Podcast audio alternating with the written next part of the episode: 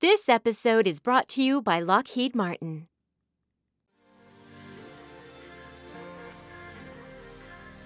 Lockheed Martin is proud to support Wonder Women Tech, highlighting diversity in technology careers and sharing stories of the remarkable people who bring our critical missions to life.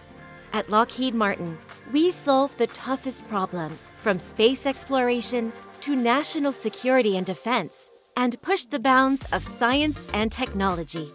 We hope you're inspired by this story and invite you to explore a career at Lockheed Martin, where the best are built. Visit lockheedmartinjobs.com to see what opportunities await.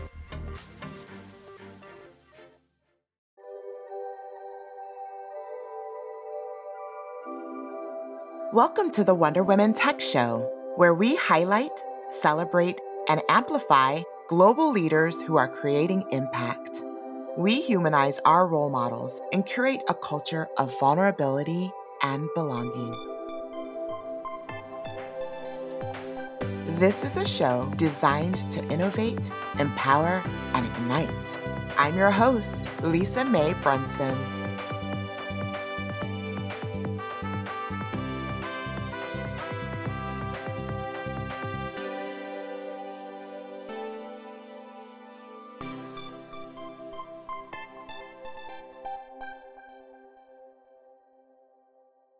Innovators. It's Lisa Mae Brunson with the Wonder Women Tech Show. And today's guest is Dr. Sarah Hiza. Sarah is the Vice President and General Manager of the Strategic and Missile Defense line of business at Lockheed Martin Space. She also serves on the board of directors for Lockheed Martin UK Strategic Systems Limited.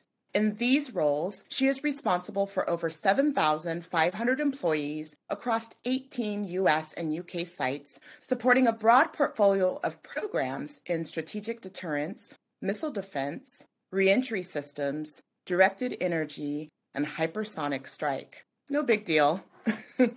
she works to infuse innovation and emerging technologies into these programs to deliver for national security missions for the U.S. Department of Defense and UK Ministry of Defense. Sarah brings tenacity, ownership, and people focused leadership in the defense industry with a focus on execution excellence, customer partnerships, and risk management in high risk operations across developmental, low rate production programs to highly mature, complex programs for defense systems. Sarah's technical expertise includes work in polymers and energetic materials, including explosives and rocket propellants, chemistry, and missile hardware subsystems. She holds a bachelor's degree in chemistry from Virginia Polytechnic Institute and Virginia Tech State University, and a doctorate degree in polymer science from the University of Akron. She has one patent, has authored eight national publications, and has been highlighted in national media. Sarah has a passion for cultivating an inclusive work environment, which is evident in her people focused approach to leadership and how she encourages the next generation of leaders to think about how their decisions impact the place of business, their coworkers, the community, and the world around them. Welcome to the show, Sarah. Thank you so much, Lisa Mae. It's an awesome opportunity to be here today. Thank you. I mean, you have quite the impressive list of accomplishments. well, thank you. Um, you know, all of those things reflect team, right? I've always been on teams to do those things, and uh, I do appreciate the kind introduction. Well, wonderful. I mean, before we dive into all of that, let's learn a little bit more about you. You know, you grew up in a small town in Virginia. Can you tell us more about where you came from and what kind of childhood did you have? Yeah, I grew up in a small town called Galax, Virginia. It is in the southern western portion of Virginia, right off the Blue Ridge Parkway and right along off of the North Carolina border, so very far south in Virginia. Um, it's a small town and mostly rural outside of that town, with lots of farming and agriculture. The industries, when I was growing up at least, were more around furniture and textiles in that area in the small town I grew up in.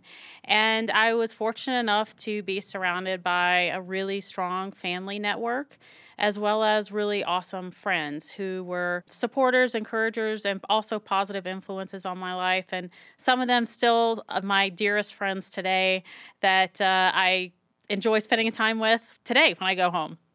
I love that. It's very important to have that sort of small town community feel that you can then bring into, you know, your future life and self. Right. So, what do you feel were some of the earliest influences that would later lead you down your career path? What were like some of your hobbies? What were the things that you used to get into?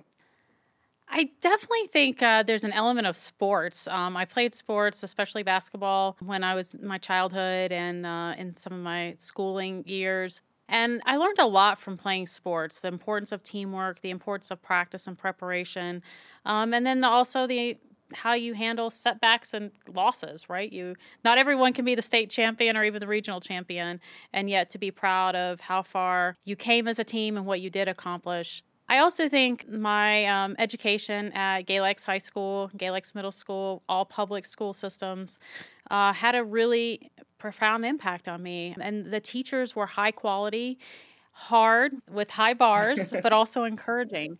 And specifically, my chemistry teacher, Miss Carol Annis, really had a high bar and also took the time to teach and be patient when there may be a few extra minutes needed to, to drive home a message or to drive home a learning. And I really enjoyed chemistry. And that was the start of really figuring out that I may want to pursue that in college. I also had other, certainly math and science teachers there at Galax High School that taught the importance and the basics. And I, I look back and I think the learning those foundations and the basics of some of those studies really set me up to be able to have the confidence to go after a chemistry degree when I was in college. Um, you know, again, just really fortunate with the the teachers and the curriculum that I got from Galax High School. And it just goes to show how important having really good teachers For is sure. because growing up, I was very passionate about sciences but I didn't have sort of that driving force, you know, provided by really good mm. teachers mm-hmm. to keep me on my path. So I kind of abandoned that. I was super into actually space. to this day, I, I still have apps that I use to track like solar storms and planet, planetary movements and things of that nature. I'm still obsessed. But had I had really good teachers that set that bar for me, I think we might be in a different, you know, I might be working with you.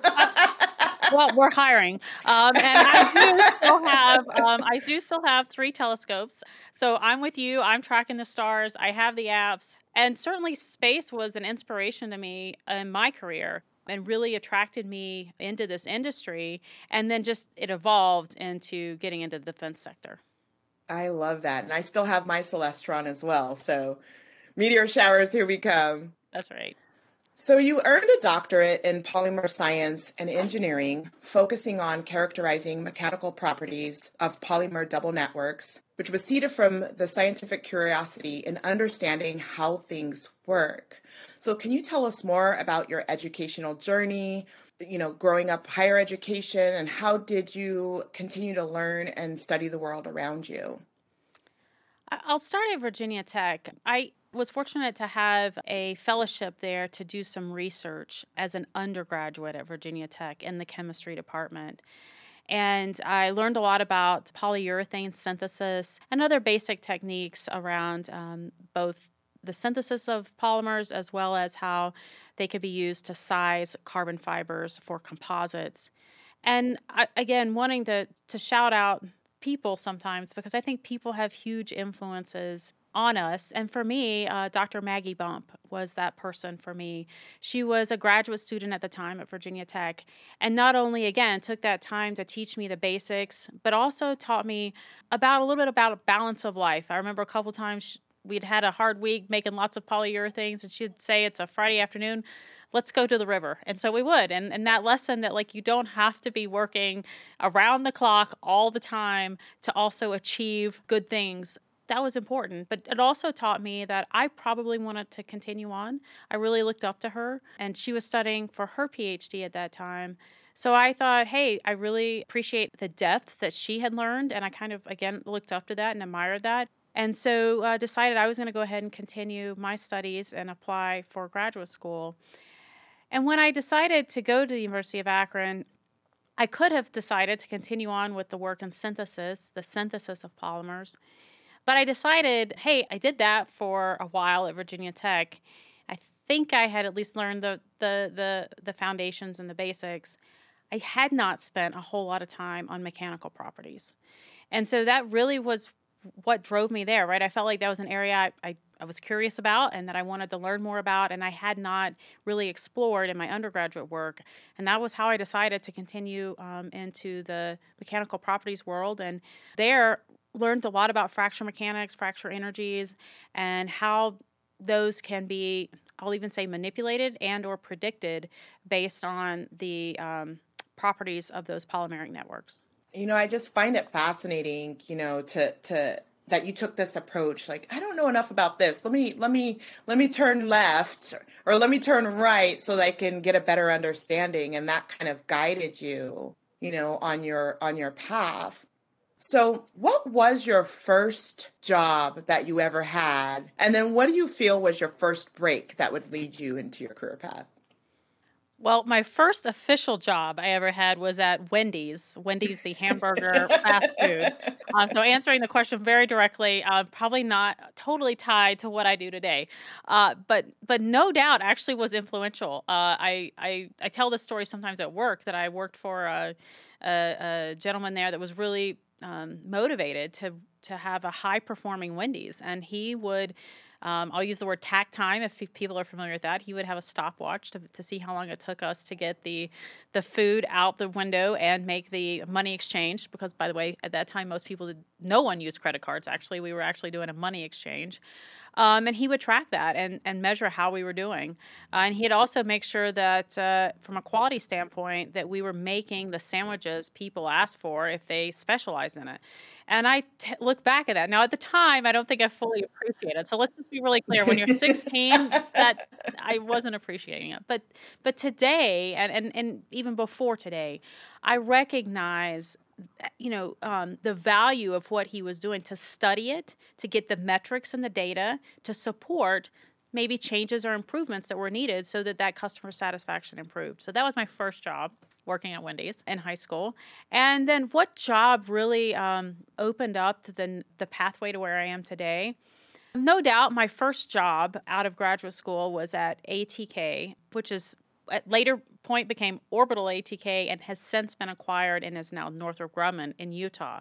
And I mm. had my first job working on the Space Shuttle rocket booster program right out of graduate school. And, and there's no doubt that was an absolutely important step in my career.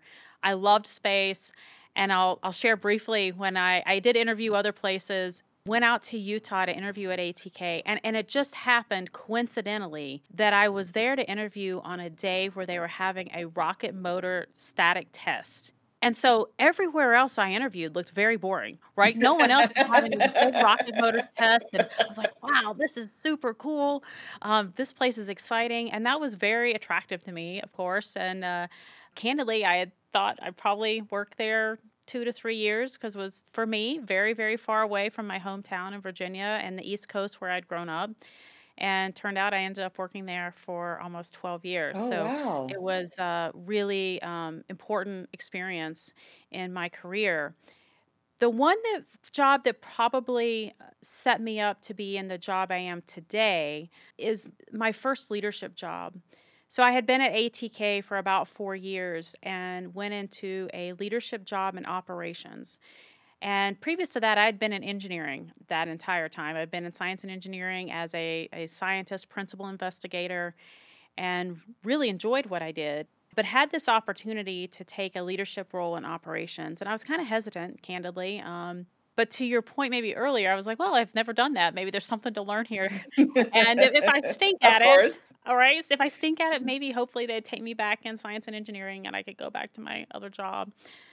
And that role taught me so much from an operations standpoint about, you know, that's really where the rubber hits the road. There's a lot of pressure at that time to get, in this case, hardware out the door. And I, ha- I walked away with a real deep appreciation of how important it is on all those other organizations that are upstream from those folks in the operations floor that are manufacturing this hardware. And our role today, you know, I'm upstream from that, is really to set them up for success, whether that's an engineering standpoint or make sure they have schedule or budget, because they are the ones at the pointy end of the spear really making it all happen. Oh my gosh, I really love that. I love this, you know, can do attitude that you have and this curiosity that I think is just super important, you know, in all roles, not just leadership roles. Absolutely. Um, so today, you are the vice president and general manager of the strategic and missile defense line of business at Lockheed Martin Space. And you also serve on the board of directors for Lockheed Martin UK Strategic Systems. So, how did you grow into these roles? Like, how did you define your leadership style today? How do I define those? Uh, define my leadership style. Let me. Uh, well, I'll start with saying um, being authentic, and and I think earlier in my career I was trying to be authentic, but you have a lot of input coming at you, right? And um, and and you admire people, but that doesn't mean you have to be exactly like them. Yeah. So finding that balance between admiring and looking up to someone, but also being true to yourself and what you bring to bear. A couple of key things that certainly shaped um, my leadership role and style today. The first would be just um, getting 360s. And if you're familiar with that phrase, where you get feedback from teams, peers, stakeholders, customers, and I had never really had that until my um, you know first leadership job that I mentioned before. and it makes you aware of maybe some blind spots or areas mm. to keep in check. And I have embraced that even today, like recognizing some of my blind spots, right? Or, or things that I need to keep in check to make sure it doesn't become overbearing on my team. And then there's no doubt also that National Outdoor Leadership School had a big impact on me and my ability to lead or my perspective on leadership. This is an organization that specializes in teaching outdoor skills, outdoor leadership.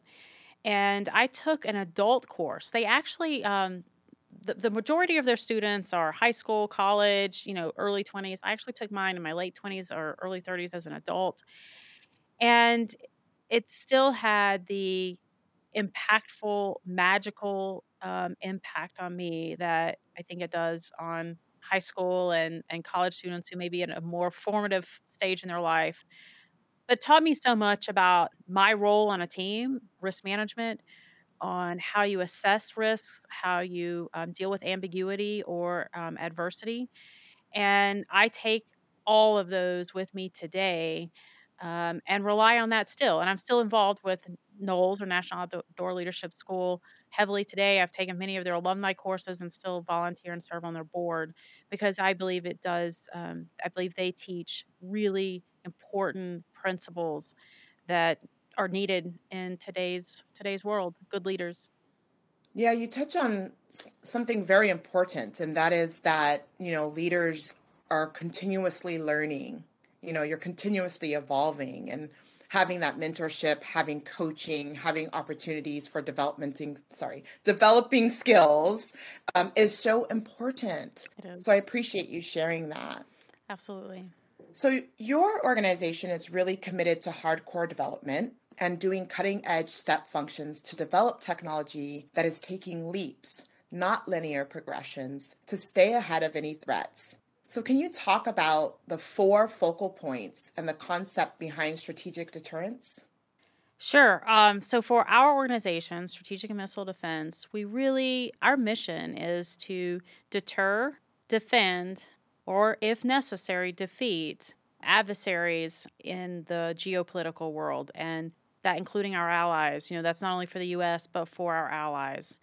And that is a really special responsibility we have to to work with the U.S. government and the DoD to do that, and the MOD for the UK. For strategic deterrence, uh, we have two primary programs where we work with the Navy and the Air Force for our Fleet Ballistic Missile program, and we also have a Mark 21A program where we work with the Air Force. Those are in the strategic deterrence portfolio. We also have hypersonics, where we are working on developing a hypersonic capability. And then we have missile interceptor, where it, it is as it sounds. So, with adversaries or a rogue nation, um, we would have the capability to intercept an incoming ballistic missile from a rogue nation. And, and as you can imagine, some of those technologies are pretty challenging, but we have the team to do that. And in the missile defense world, we also um, have some directed energy work where we work across Lockheed Martin to make that happen as well, where you could possibly, again, intercept um, an incoming threat. So, those things um, are the kind of core content within the portfolio that the team is working on every day, uh, and in some cases around the clock. I would imagine this would be one of those cases with the with the political climate today. So I'd love to learn more about what draws you to the work that you do because like this this is a big seat to fill, right? Like you have to be precise, you have to have a level of compassion, but also a level of strategy and and balance of of not you know being too in, invested in a specific outcome. Like you have to have this level of emotional intelligence as well. So what draws you to this type of work with defense? Yeah i think first and foremost is the mission. Um, i am really you know honored to do and contribute to our nation. Yeah. Um, I'm a proud American, and um, it's an honor to work with many of the DoD military leaders that I get to interface with, and I have found them to be really good humans trying to do really good things on behalf of our nation, and that's inspiring to me. So first and foremost is that it, it's the mission of protecting our nation and making sure we're well equipped in case that day ever comes that that we are tested. Uh, second to that, though, is the people I work with. I am surrounded by folks who are really just as devoted, if not more than more than me, to our mission, to this country, to committing to use their skills for the good of our nation. And they're also really impressive, interesting people. And so bringing that all together makes an I believe an excellent team and we all work well together and stay focused on our mission and those two things really drive me every day. But I will say, I'm, you, you mentioned uh, a little bit maybe maybe you you hit on it a little bit. Certainly in this job, you have to have a little bit of thick skin or perseverance. Um, you know, we we certainly have setbacks, we have learnings, um, and it, it really is a long game, right? So a lot of the, what we do takes years to fully test field it and see it to completion and, and even then keep it into production and sustainment and assure our customers that it is still a fully operational capable and reliable system. So having that long-term mindset is really important and also like i said having a little bit of that persevering mindset and uh, knowing that uh, you know you're going to have days that are tough but to step back and look at how far we've come and help the team see that even when we have um, some challenging days that, hey, we've come a long way. We're going to get there, but let's take a break here, reset, relook at the problem, reframe, mm-hmm. and figure mm-hmm. out where we're going to go going forward. I appreciate that because there is that level of resilience because right. it is all scientific, really. You know, yes. you have to trial and error. and that's not always easy to do in a, in a workplace. That's true. So, in the industry, you've identified a great need for more diversity in STEM and government and contractor roles. So, what do you feel needs to be done to increase representation in those areas? You know, I think it's really first starts in the secondary education system. You know, and I I am passionate about um, myself either giving time or giving back in that area. And that is how do we make it clear that these are fun careers, that this is interesting, that this challenge is worth worth making a career of over and worth getting an education around and making um, you know back to those teachers right? I can come in and give a hour talk or lecture and hopefully plant a seed but really for that seed to be cultivated and to grow those teachers in those school systems make all the difference. And um, i want to encourage that and help in any way i can but I do believe it really starts there so that we can hook and attract all that talent to pursue those kind of careers in college. And then for um, an industry or government, you know, we have to make sure that we are looking in all the right places in our recruiting. I really believe that, right? It starts with recruiting. And then once we have them on our teams, how do we retain them? How do we make sure that one, they feel like they're working on a really important mission, that two, that they are challenged, and then three, most importantly, maybe of that is that we see them as who they are and that we respect them as an individual as that they are and that we want to hear about the experience they're having and to make sure that it aligns with their their life goals and their life balance. I love that approach because you know the work we do at Wonder Women Tech is very, we work with Fortune 500 companies, government. The U.S. Department of State is one of our partners for several years now, and that approach of not just getting them in the door, but how are you retaining them? How are you creating an inclusive environment? How are you valuing them? How are they able to continue their career development and their growth? Like I didn't even have to tell you that. You've hit all of the key points, and I'm loving that. well, I, I, am passionate about it, and I think that um, that point of meeting, you know, fi- being flexible around the needs of individuals, right? There's a way to both be flexible and meet the mission and the business, which is you know the other two elements I'd hit on with that those three, and finding that where it overlaps and and works and then you got the right recipe to have really high retention of a high performing team that's fully inclusive. I am just awestruck by your leadership and the important work that you do, Sarah. So, we're going to take a break for today's Pioneering Women segment.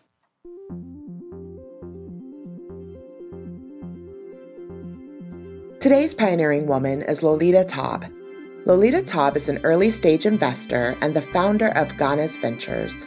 The daughter of immigrant Mexican parents, her venture capital firm is driven by and for historically overlooked communities. Taub first began investing as an intern for K Funds and then served as principal and director of strategic initiatives at Backstage Capital while making investments for NDVC and Next Gen Venture Partners. She is determined to be on the Forbes Midas list. Thank you for your pioneering contributions, Lolita Taub.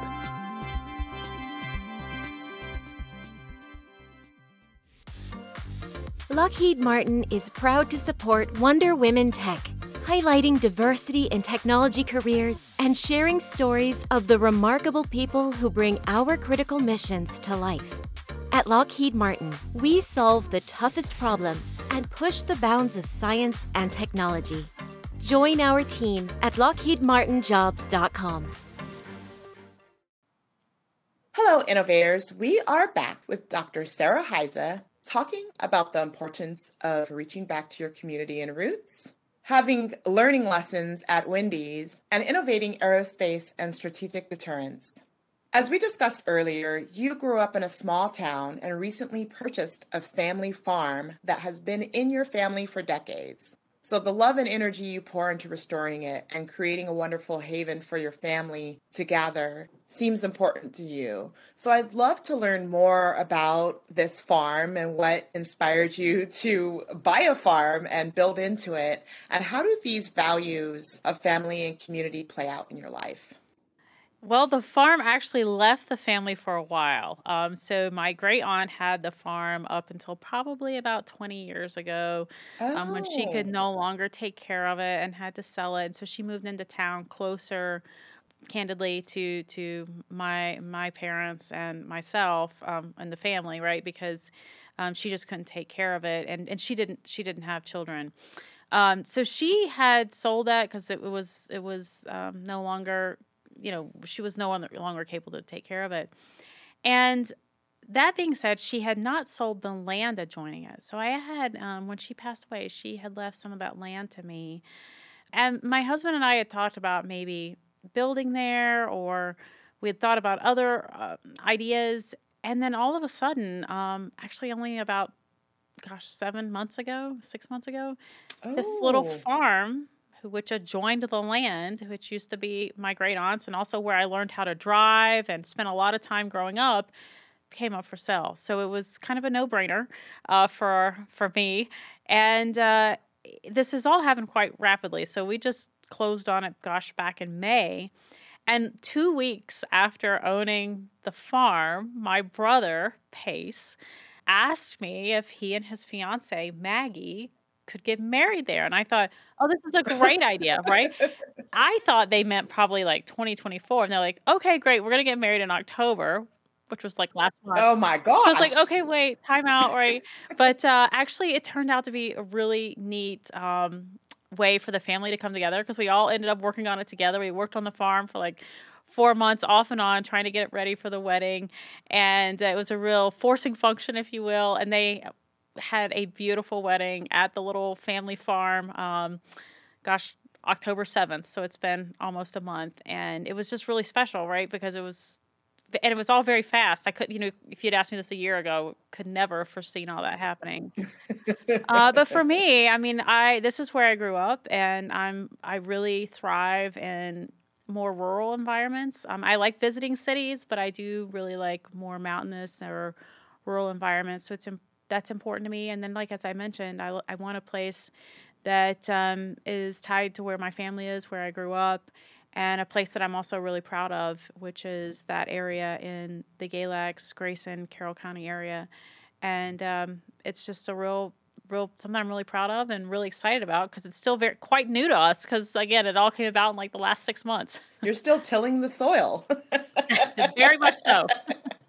I love that. It's one of my dreams. I'm from New Mexico, so I grew up in the desert, uh, lots of land, and now I live in California. I'm more Californian than anything, but I do have this dream of going back and getting a farm. I love animals. I love vegetables and, you know, having land and space. So you are living my dream, Sarah. I don't spend as much time there as I'd like. And I, you know, I'll share that I think one of the things that, um, pushed me to do this maybe maybe eh, you hit on it when you talked about living in california is I've I have moved a lot for my career. So I've lived. I've mentioned I lived in Utah. Then I lived in the Bay Area, uh, in California, and then I lived in Florida, and now I'm here in Colorado. And I think making all those moves also kind of contributed to hey, I want I want a place that's tied to my roots since I felt like I'd moved around a lot. Um, So it kind of balanced all those moves that I had made for my career. A home base, you know, yeah. is it can be super important. Thank yeah. you for sharing that. So, Sarah, you've received tech industry awards, been featured in national publications, and spoken at conferences and trade shows. What is one experience that stands out to you where you felt a sense of deep gratitude or impact?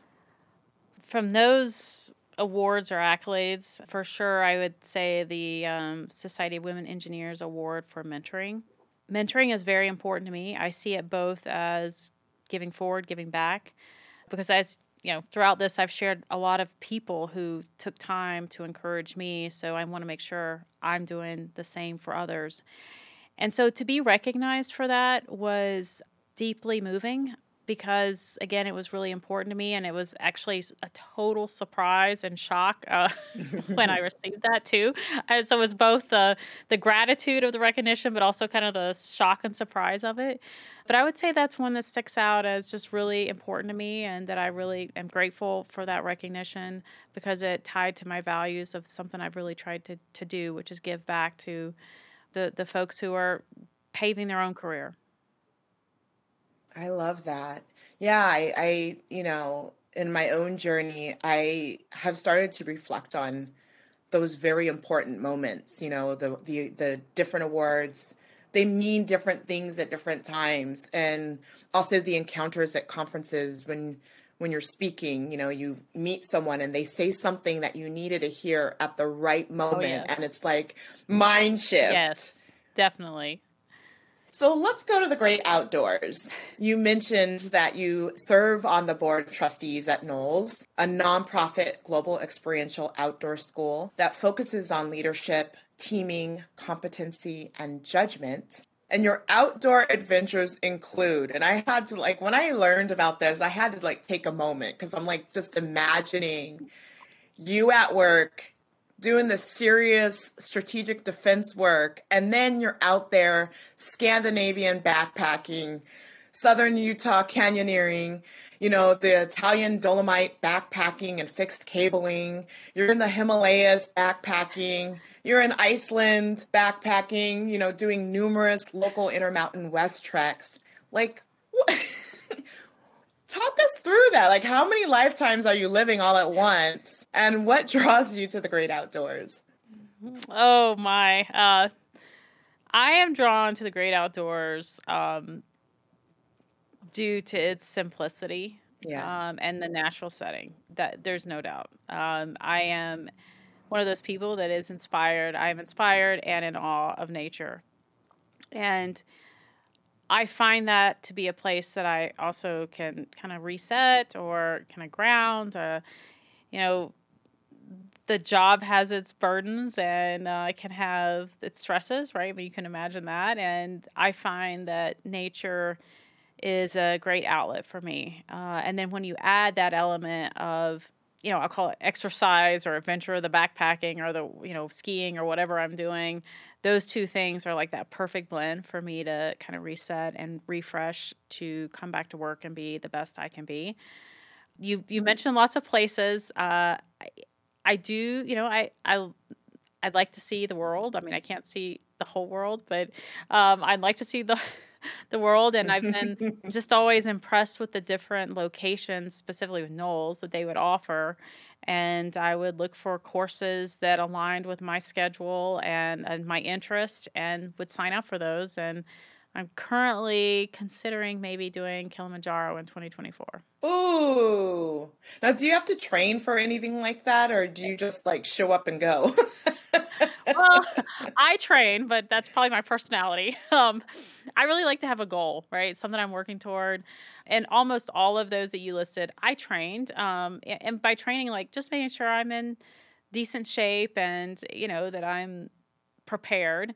I don't want it to turn out, you know, I'm not spending, you know, a ridiculous amount of time in the gym or something like that. Uh, it, it kind of just, uh, it aligns well with what I like to do anyway. So I just spend more time making sure that I'm going to be in good shape and that I'm ready to take on the challenge. But it aligns with me trying to reset and refresh for the job too. So it's kind of a win win then when I'm out there, quote unquote, training to get ready for something else. I love that balance, though, from sort of dealing with national defense and aerospace to being out in another wilderness, because both are kind of wild. They, they are. They're, they're wild in their own right. Yeah, in their own ways, for sure. Yeah. so you believe that everyone can bring their talents to help support our nation, and you're committed to promoting the calling to others to step up for national security. And I think that's important now more than ever.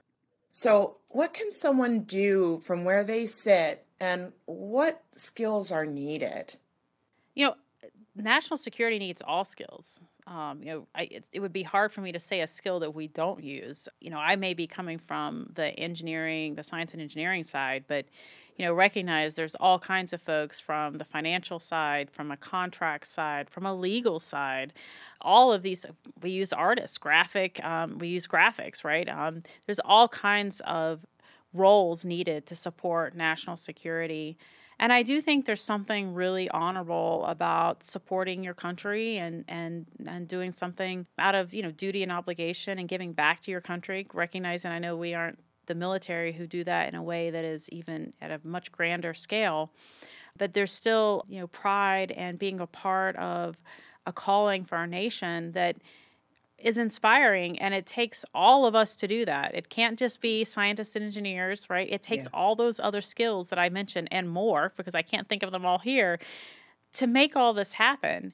And so you know, I, I would just ask us all, is there is there a certain mission or technology that you're really interested in? And how could you apply your skills, your education, your likes to assisting our country and taking us to the next level? I think it, I think the career will be rewarding and uh, I think you'll be inspired.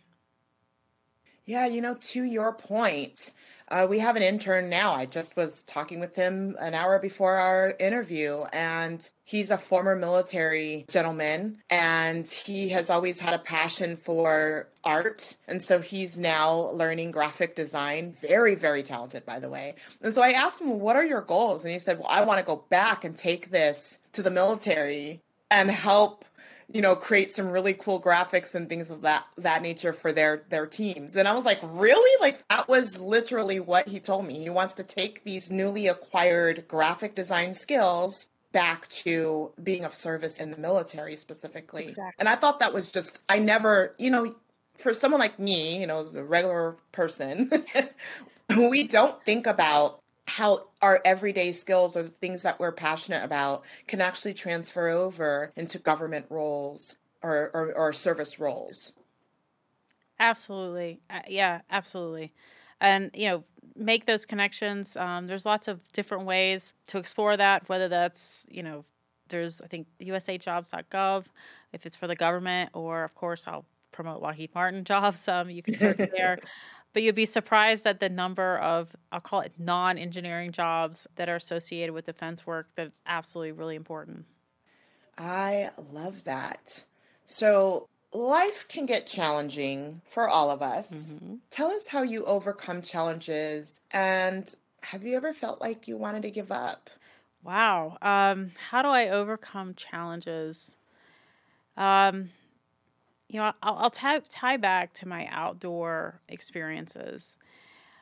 I remind myself when things are really tough at work that I have had hours, days in the outdoors that were really tough where um, either the weather's really bad and you know you have really really cold rain or possibly even snow you have a heavy pack can't see anything because it's so foggy, and you know you just have miles and miles to go, and those are really long days.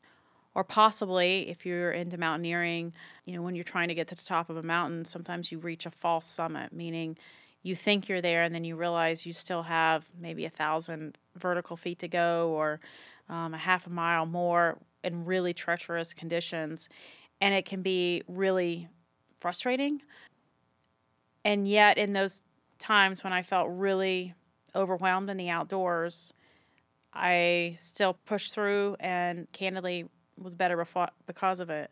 And I remind myself of that at work, right? When things are really challenging, that um, we will get through this. And it's not to discount that it's not really hard, that there's not some really challenging conditions at the moment, but we have the skills, we've prepared, and we have the tools to get through this. And I try to remind my team of that, right? And that um, it, it does take that persevering attitude. And sometimes it's important, like I said, to take a step back and look at how far you've come. If you, if I go back to the outdoors metaphor, right? Sometimes when you feel like, oh my gosh, you know, we just keep we just keep trekking along here. When are we ever going to get to the summit? Well, if you stop and turn around, you'll realize how far you actually have come. Mm. And then you're like, okay, we are making progress here. It's just mm. maybe taking longer, a little bit harder than we had anticipated. I love that you provided an analogy because I'm able to, I'm following the story with you. I'm on that summit. I'm on that, I'm like looking backwards for my own milestones because, you know, I sometimes feel like I've hit a wall, um, especially mm-hmm. in this work centered around diversity, equity, inclusion, belonging, it feels like we're never going to reach that summit. Candidly speaking, on my end, where it's like, what uh, uh, is this? Is this enough? Is this good enough? But we're celebrating 10 years next year and it is thank you you just reminded me like to look backwards right. and see that journey like i've trekked this far and I'm still here. I'm still on the mountaintop. And I think, you know, for our listeners, you know, to who are listening, to have that visual, I think is important. I think we all can relate in some level of what we're going through, you know, personally and professionally, that it is important to look back at how far we've come and give ourselves that grace and, and credit. Absolutely. And I think it's it's okay to do to do both, which is to stop and celebrate how far we've come and not be satisfied. You can do both, right? You can celebrate the progress of where we're at and also know I'm just not where I want to be yet. Yeah. And I'm going to keep pushing and do both. Oh, yeah. I love that. Such a golden nugget. At Wonder Women Tech, being vulnerable is one of our superpowers. So, can you share something with us that you've never shared before? Wow. Um, so I have a song that I listen to when uh, I'm needing a little bit of inspiration or a reminder, maybe of who I am and where I'm at, and that's uh, it's called "My Silver Lining" by First Aid Kit. Probably haven't. They're probably. I've never heard of it. Love this song if you get a chance to listen to it, but it's about hey, I'm not going to take the easy road, and that's pretty much. Um, meant meant a lot to me because there are times where maybe there were easier roads to take and I I chose not to and that that song means a lot to me. Oh my gosh, Sarah, I love this because one, you haven't at all heard any of the questions I'm going to ask, but it's like you are telepathic right now because my next question is actually exactly that, you know. From your family farm to the wild outdoors to aerospace and protecting our national security, you have led quite the journey. So, if you had to do it all over again, would you take the easy road? And we already know the answer, or the road less traveled, and why? So, I do think, uh, you know, quoting Robert Frost, I have taken the road less traveled in many cases. And uh, it has, to quote him, has made all the difference. Um, you know, I, think there were times, sometimes I even second guessed myself. There may have been times that my friends and family were like, hey, why is she deciding to do this? Um, some of the decisions I, I made, which they weren't as obvious, you know, why I was doing something. But those times have broadened my experience, broadened my horizon and my perspective, and um, humbled me too uh, along the way, and yet given me confidence. So it's like a it's like dichotomy, right, of humility, but also uh, toughen me up with confidence that uh, we can get through hard times. And uh, yeah. I love that. And this, I mean, Robert Frost is, is one of my early influences. I was a poet before I anything else. Um, so I'm glad you picked up on that reference. But it has been an absolute honor to spend this time with you, Dr. Sarah, and to learn about perseverance, to learn about saying yes to opportunity and saying yes to curiosity. This has been a wonderful session with you. Thank you for sharing with us. My pleasure. And I'll end with another poet that since I found out you're a poet, I, one of my other favorite lines from a poem is from Sarah Williams, which is I have loved the stars too fondly to be fearful of the night. Oh, I love that. that is beautiful. It is. Thank you, thank you, thank you for that. Thank you, Lisa Mae. It's been a pleasure. It's been a pleasure as well. Thanks, Dr. Hiza.